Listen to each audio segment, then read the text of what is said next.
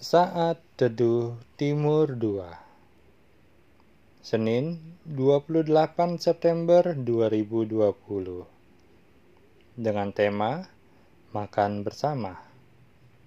Pembacaan diambil dari Matius 9 ayat 10 Kemudian ketika Yesus makan di rumah Matius, datanglah banyak pemungut cukai dan orang berdosa dan makan bersama-sama dengan dia dan murid-muridnya.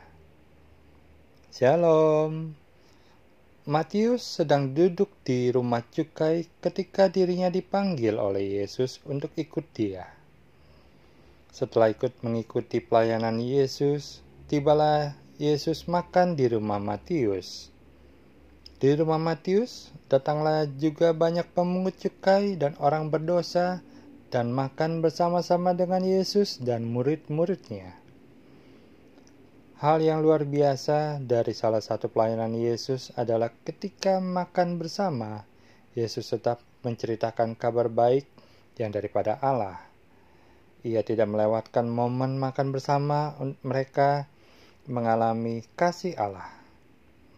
Kita juga bisa belajar dari makan bersama Yesus bahwa melalui makan bersama kita bisa menceritakan kebaikan dan kasih Allah bagi rekan-rekan kita, keluarga kita, atau orang lain yang membutuhkan kasih Allah.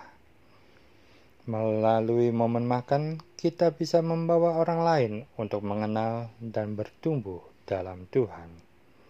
Selamat melayani hari baru. Tuhan Yesus memberkati.